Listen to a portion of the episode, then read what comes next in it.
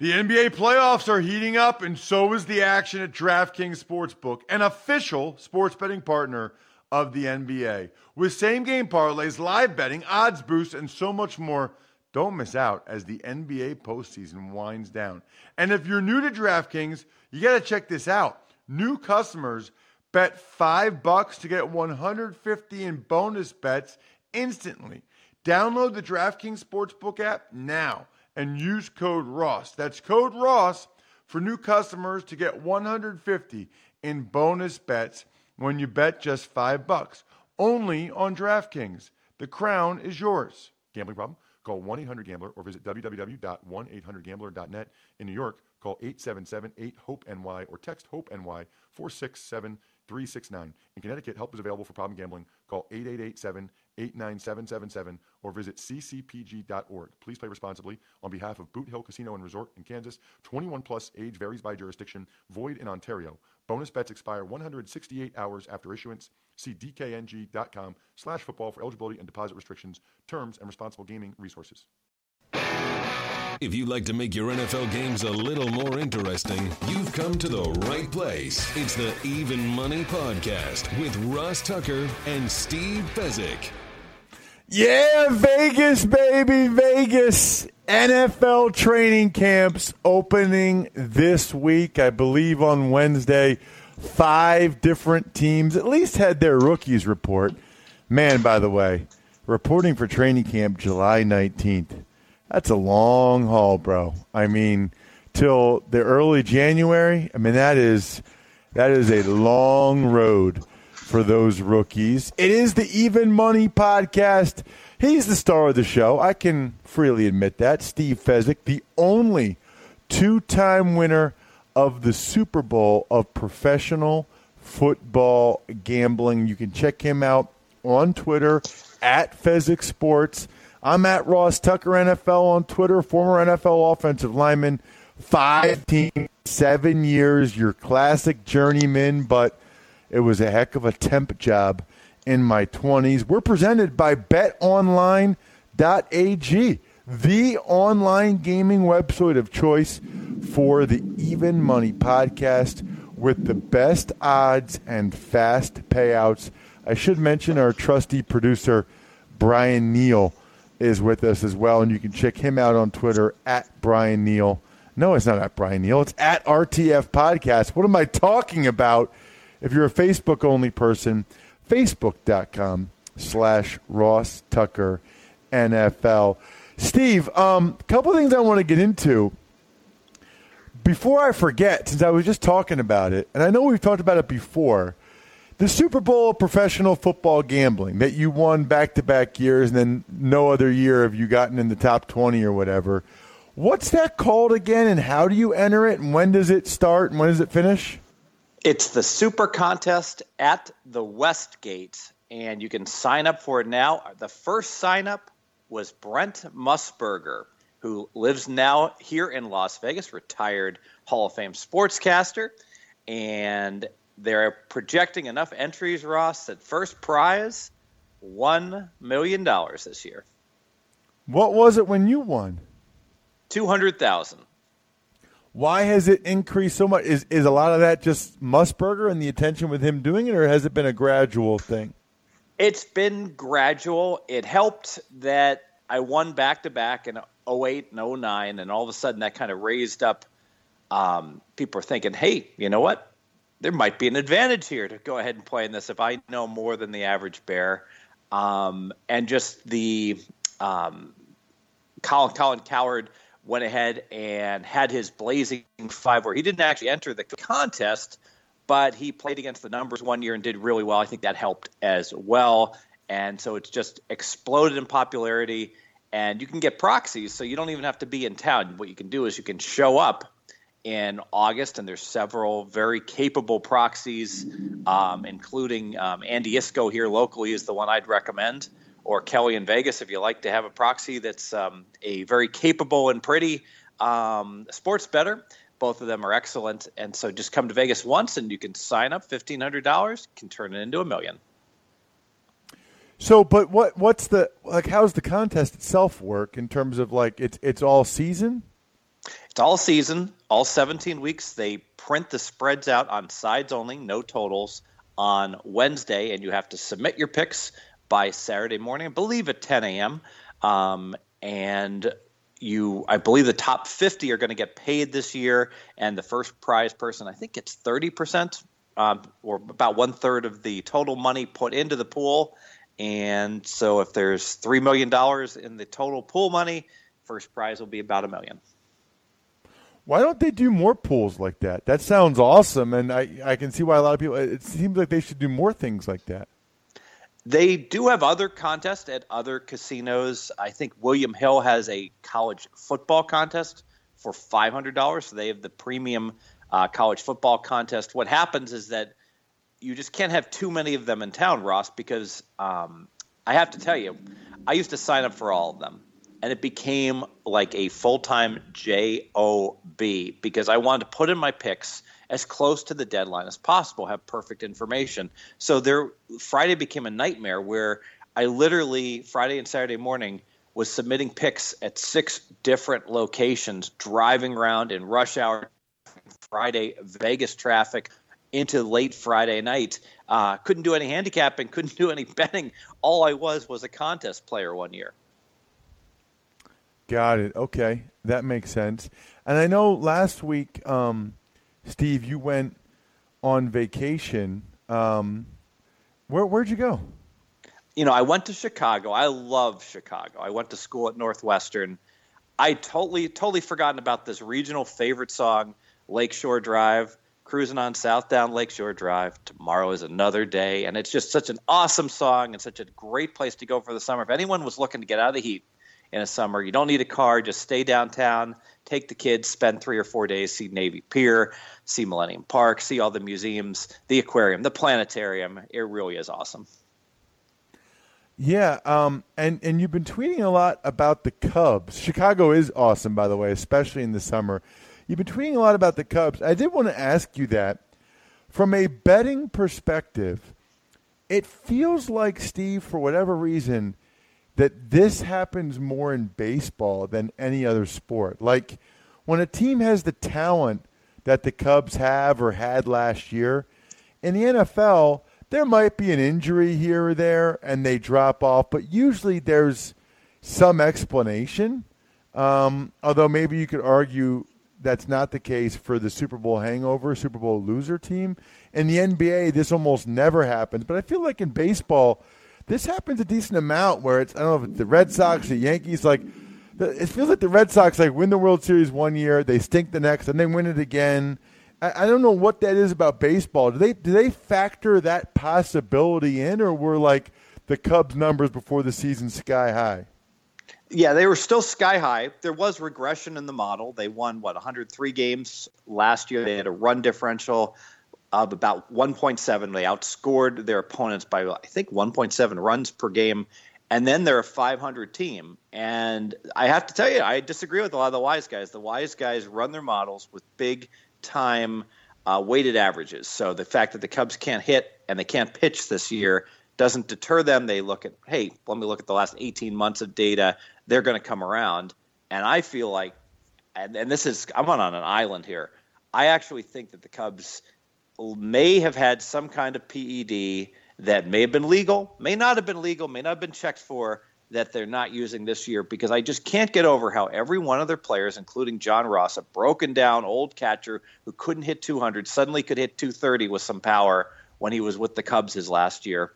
And you look at Jake Arrieta, and he goes from nothing to Cy Young material, and then right back this year to a 4 earned run average. And their starting pitching is all struggling. They have a very good bullpen.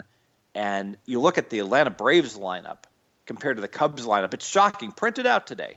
You won't believe it. You'll look at these lineups and say, other than Rizzo and Bryant, the Cubs really have a terrible lineup. And so the wise guys think they're going to come around. I don't think they will. They won 5 in a row, so I think it's prime time to start betting against the Cubs. I also want to give... Steve, that's interesting, by the way. I mean, it just seemed like last year they had so much talent. I want to give a shout-out to John, Dave, Mike, Greg, Tony, Tom, Mary, and Lee, Scott, and Steve Schillable, a.k.a. Raider Steve. They took advantage of the Amazon.com banner ad over at RossTucker.com, and they just wanted a shout-out. They have, I guess, Steve, some type of Steve Fezzik, not Raider Steve, some type of syndicate. One of them, has a master's degree in actuarial science or something and math, and the nine of them, I guess, bet together as a group. And I've heard about this. I know Warren Sharp was talking on the Fantasy Feast podcast last week about the betting syndicates. I got to be honest, I don't know that much about them, Steve. Can you enlighten me a little bit on that and the impact that they have on any bets that any of us make? Sure, and I've been part of betting syndicates. I'm a one-man gang now, like the wrestler formerly known as Akeem with the WWF. But I used to work with a big group. By the way, I too have a master's in actuarial science, I guess you could call that. I'm a fellow in the Society of Actuaries, so I took all the exams, and in my former corporate lifetime, so I'm sure I would get along well with your fellow actuary that you've been in contact with. But there's a lot of advantages to working with people. I actually think nine's way too big, but ideally, here's what you would do, Ross. If you're a betting syndicate, you get 3 or 4 people together, and you put one guy or 2 guys in Las Vegas.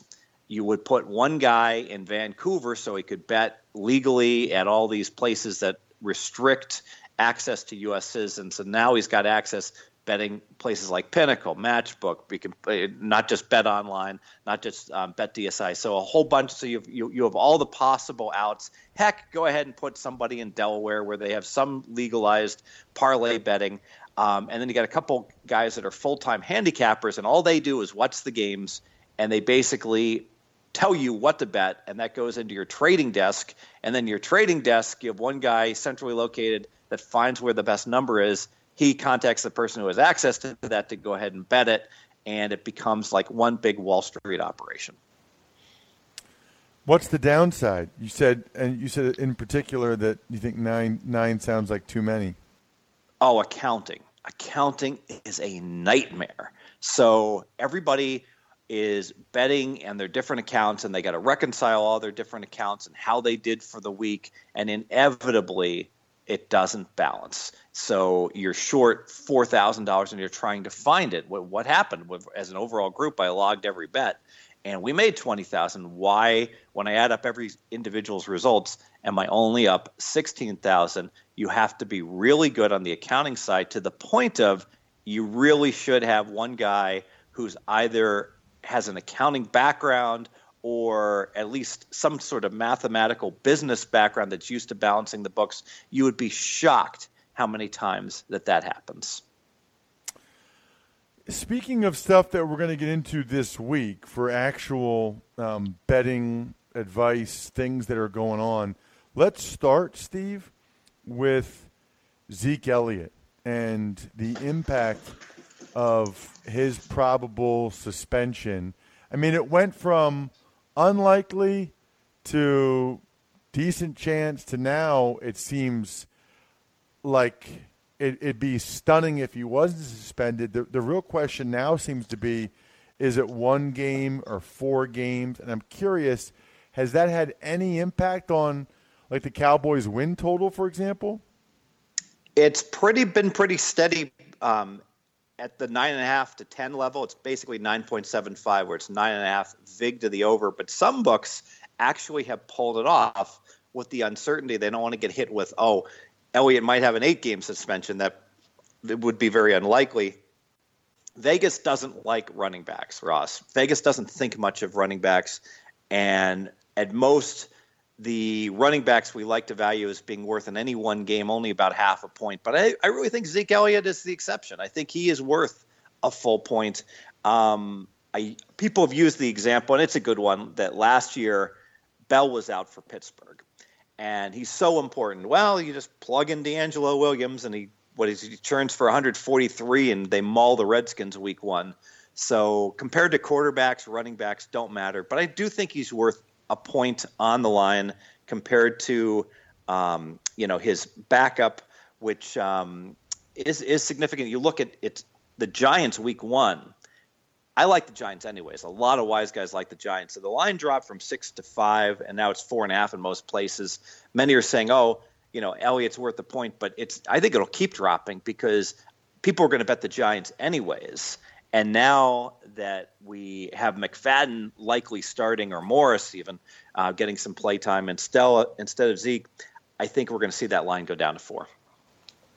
So you think it's not as like how much of that do you think is a direct result of Zeke, and how much of that do you think is as a result of just you think people are naturally going to bet the Giants anyway? Yeah, I think it's a point that people are going to bet the Giants to move it from 6 to 5, and another point for Zeke being out. And I think this is a case where the public is right and the wise guys are wrong, where the wise guys are like, I'm not going to overreact to one running back. But I think he really is worth the point. I did want to ask you, as an O-lineman, I'm sure you had situations where you had a quarterback or a star running back injured. How much of an impact would that have on you? The book is that many times the first game after that key injury, everyone steps it up. They get to bed really early. They practice hard. They know they've got to play harder to make up for it. So the better O-line play makes up for it the first game. I don't know, Steve, if it's conscious or subconscious, but I do think that there is something to that. You know, sometimes it's the coaches choose to simplify the system. Sometimes it is a situation where the defense really doesn't know what the focal point of the offensive game plan is going to be with another running back or another quarterback. So I think that there's sort of an element of surprise there. Sometimes that guy really is motivated to make the most of his opportunity. And I think I can remember times where we were like, hey, look, so-and-so's out. We got to really carry the load this week.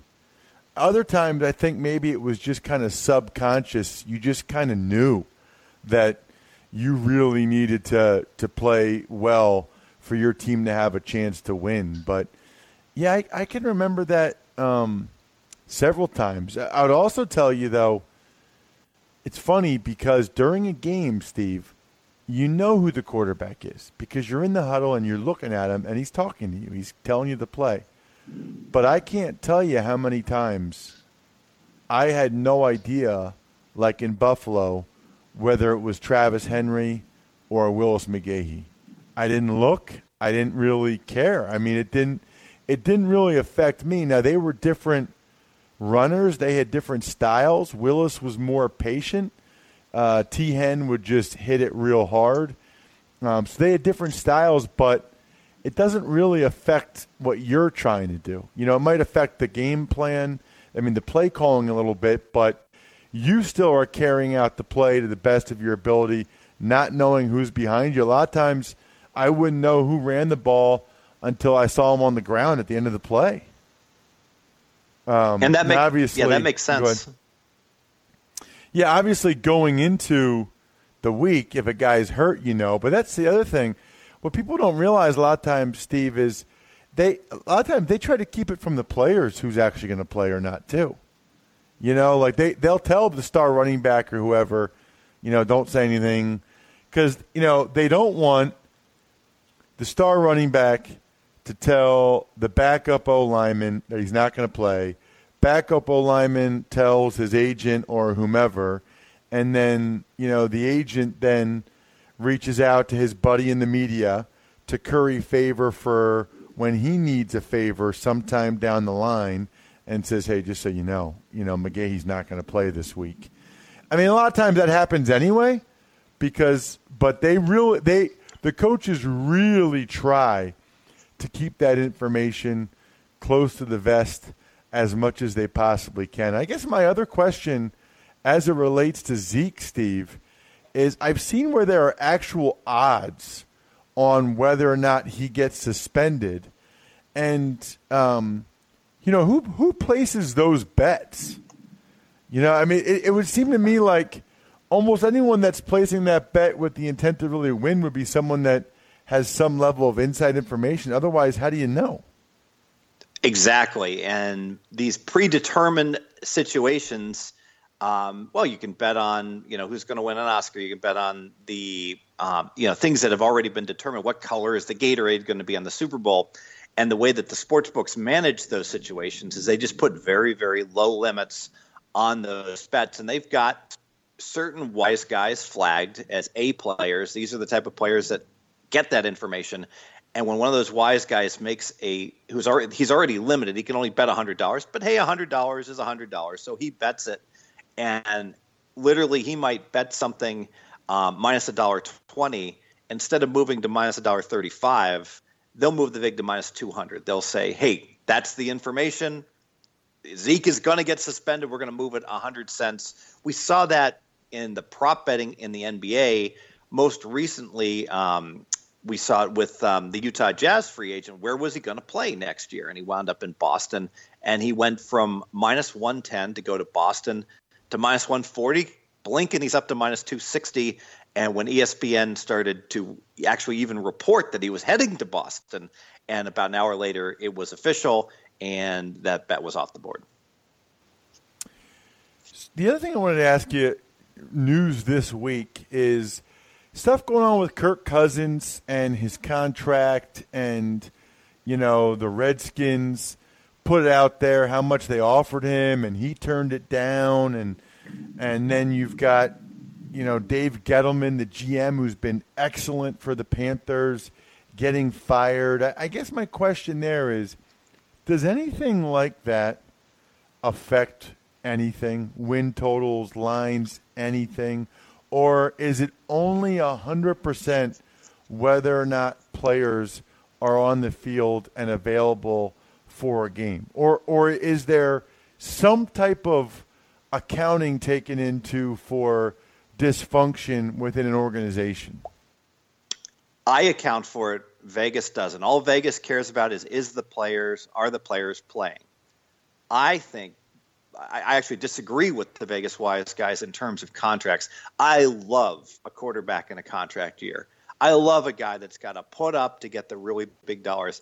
I hate the, oh, we've shown Carr that we're committed to him and we just gave him this big fat contract and now he can just sit back and relax and play football. No, he can sit back, get another Lambo, and have the time of his life knowing there's no pressure on him. I can't stand big, fat contracts that are given to players. I know you need to do it, but like with the Raiders, boy, that's not a buy sign. That's a sell sign the first year of a huge contract. I wanted to ask you, Ross, have you ever seen a player get a huge contract and it make him play better?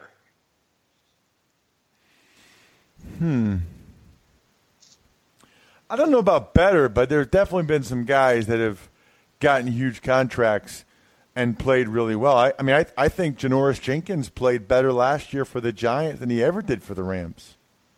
You know, and I don't know if it's a confidence thing, if it is a I need to live up to the money I got thing, or if it's just coaching and the Steve Spagnuolo and the Giants had a much better plan for how to use Janoris Jenkins than how he was used in Los Angeles. I mean, or with the Rams. That's one of the problems, I think, with football as much as anything else, is that there's so many factors that go into or could potentially go into everything that it's hard to ever just isolate everything else out and put your finger on one thing. I would say in general, Steve, more guys probably play poorly after they get a big deal than they do play well. In other words, if they're a 7 or an 8 player, more guys after they get that big deal play like a 6-5 or worse than they do that play like an 8, 9, or 10. It's just the nature of it. I don't know. And a lot of that sometimes is because they're switching teams, they're switching schemes, and the team doesn't know how to use them, or maybe they didn't quite put as much time in the offseason. And especially like certain positions like D-line, Steve, those are effort positions, man. I mean, that is an effort position. You really – you got to dangle a carrot, and a lot of times, you know, after the guy gets that kind of big a deal, I mean, they eat the carrot. What are your thoughts on Carolina this year just in general, Steve? Can you think they can get back to 2015?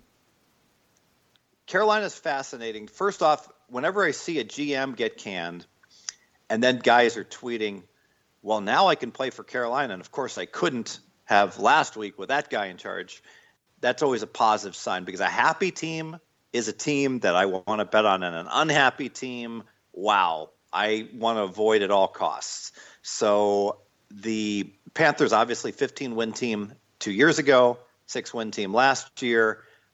I like to do like a two-thirds, one-thirds, all things being equal, weighting, where obviously they're much better than that 6-win team of last year, but they're not going to be nearly as good as the Super Bowl year. That puts them at 9. That's their season win number. I think it comes down to Cam's health. I mean, he's got McCaffrey now. How adept will he be at dumping the ball up faster, not taking as many hits, but still being willing to run? If he's not willing to run, Cam's no good. He's got to use his wheels, and then he's a very good quarterback. So I got to see, is he healthy, and is he able to still pick up those third downs with his legs, third down conversions, 3rd and 5. A couple other things I wanted to ask you about, Steve, that aren't NFL related. World Series of Poker. What advice do you have for folks that are interested in that? Well, it's Thursday. It'll be televised, I'm sure, on ESPN, probably with their 15-minute delay. I would watch it. Vegas is basking in this World Series of Poker because what we've had, Ross, it's turned into a chess tournament the last few years where you've got nothing but poker pros, and they're very analytical, and they know the linear chip models, and they know when to 3-bet and 4-bet, and it's not good viewership.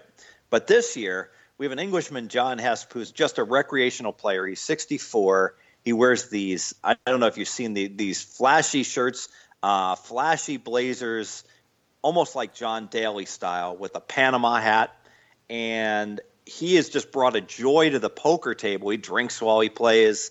So it should be a very entertaining final table with him in second in chips going into it. So this should be much more entertaining than your average bear World Series of Poker final table. I like it. What about, speaking of Vegas basking in the glow, I've seen some of the crowds that were waiting to get into some of those NBA Summer League games.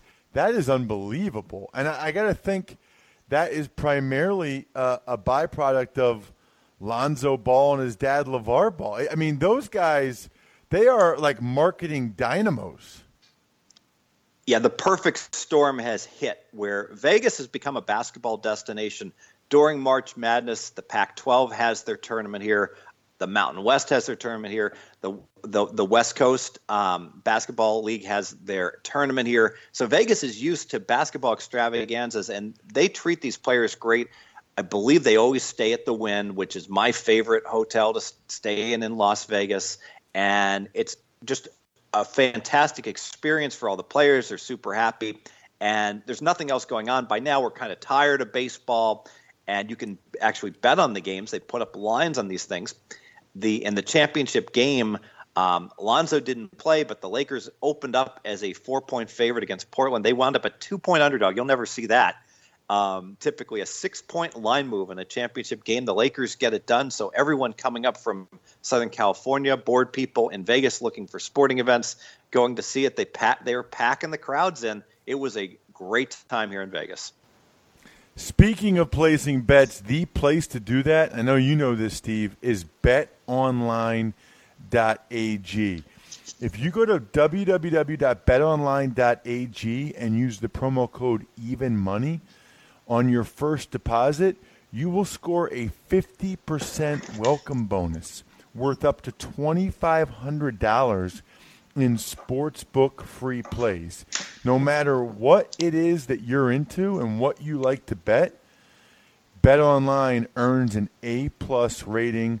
As any sharp bettor knows, and Steve has talked about this on the show before, the best value is often in the early odds, and that is what BetOnline does. They also will you can get a risk-free $25 bet on your first in-game play. So that's pretty cool. Plus, I got a very busy poker room If you're into that, they got a casino. I mean, they got everything you need. Just go to betonline.ag.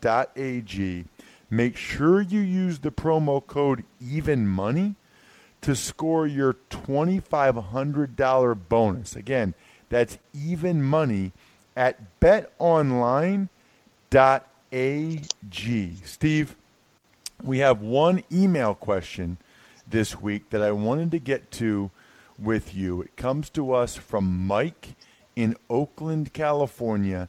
He took advantage of the Saks underwear deal. Saks with two X's, underwear.com/Tucker. And he said, fellas, I've been a regular listener now for the last 2 seasons. Enjoy your insights into sports and sports gambling immensely.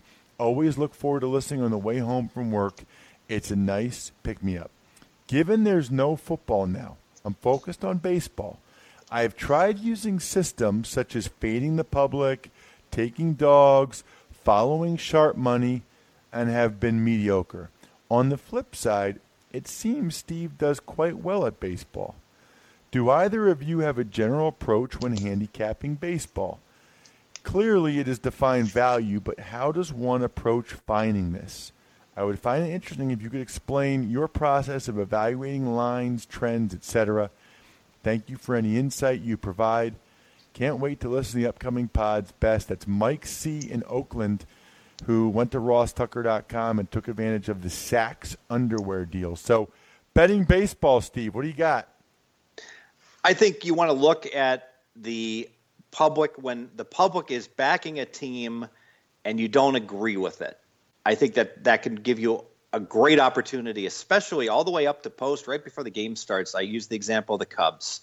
I don't like what I've seen from the Cubs all year long, and they're riding a 5-game winning streak. Every game, money comes on the Cubs, Ross, where if they open at Pick'em, they're minus 125 at post typically. So that would be a fade the public situation. The more games the Cubs win, the more I want to bet against them. I think try to find a place – a model that goes ahead and gives you numbers the night before, and BetOnline puts these lines up 24 hours before. They're up. They're going to be up at noon for tomorrow's games. So if you can get some basic core numbers for that someone can generate, that'll show you what his numbers are. Where you see a big differential, there might be 5 or 6 games, and you could go ahead and look to get value, lock in some numbers that are likely to move, not certain, that you already like as well. I'll throw one guy out that I don't have any affiliation whatsoever with him, but he does a real nice job. I think it's Base Winner is his name on Twitter, Base like baseball, and then Winner. And his he's still a little biased, in my opinion, on his totals. All his totals are low, and I think the ball is juiced, and his model hasn't compensate for that, but he gives out a projection if you sign up for him. I think he's pretty inexpensive for what the numbers will be for the next day, and it's a great starting point. You do have to pay for it, but I have no affiliation. I don't make a nickel off of this, reference.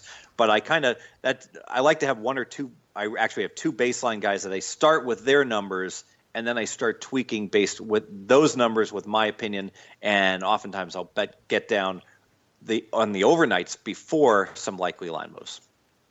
Got it. I love it. Thanks for the question, Mike. You guys can always ask your own questions. Just send any of the sponsor confirmations from anything we got over at rostucker.com or betonline.ag. Send it to me, Ross at rostucker.com, with whatever your question is for Steve. And, I mean, not much better than that to be able to ask a pro like Steve a direct question like that. They'll do it for this week's show tomorrow, next week, I should say. We will really start to get hot and heavy into the NFL, the win totals, talk preseason betting, maybe even discuss Steve's best bet for every week of the season with some of those places where they already have the lines up. Should be a real good show next week. Other than that, I think we're done here. Good luck, everybody. Hope you guys win some money. Thanks for listening to the Even Money Podcast. Make sure to also subscribe to the Ross Tucker Football Podcast, the Fantasy Feast Podcast, and the College Draft Podcast, all available on iTunes at rostucker.com or wherever podcasts can be found.